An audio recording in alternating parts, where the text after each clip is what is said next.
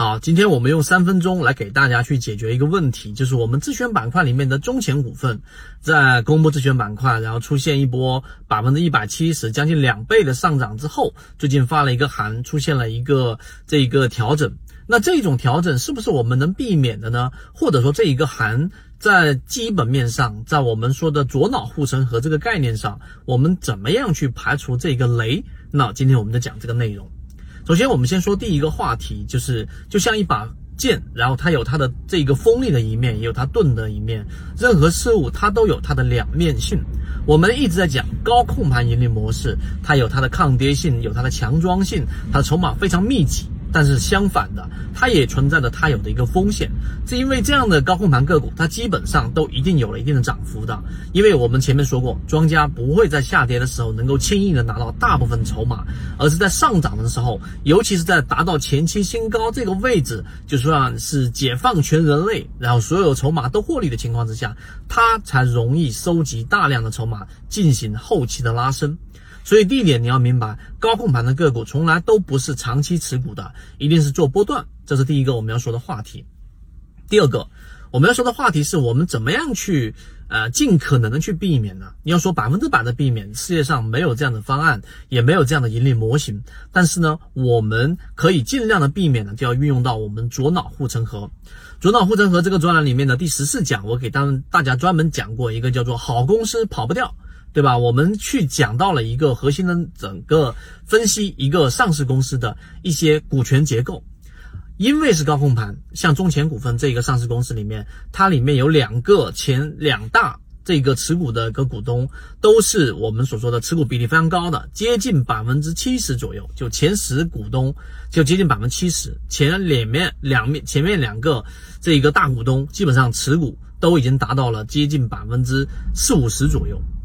那么这种大面积的持股的时候呢，我们当时在第十四节课里面给大家讲过，像格力一样，你要看一个上市公司的这个股权结构，要看什么呢？不是去看那些复杂的公式，我看这一些数据和报表，其中就是要提取核心的数据，像格力。格力它就有存在着一个问题，它的股权非常分散，也就是说格力公司本身持股的话占百分之十四左右，那大部分的股权稀释之后，就有可能会遇到门口的野蛮人。啊，这个我们前面也讲过，那它就会有大这个这个举牌的这种风险在里面，所以股权结构过于分散，它是一个问题，而过于密集呢，同样存在着我们前面说的，刚才说筹码过于密集，在以前叫做坐庄。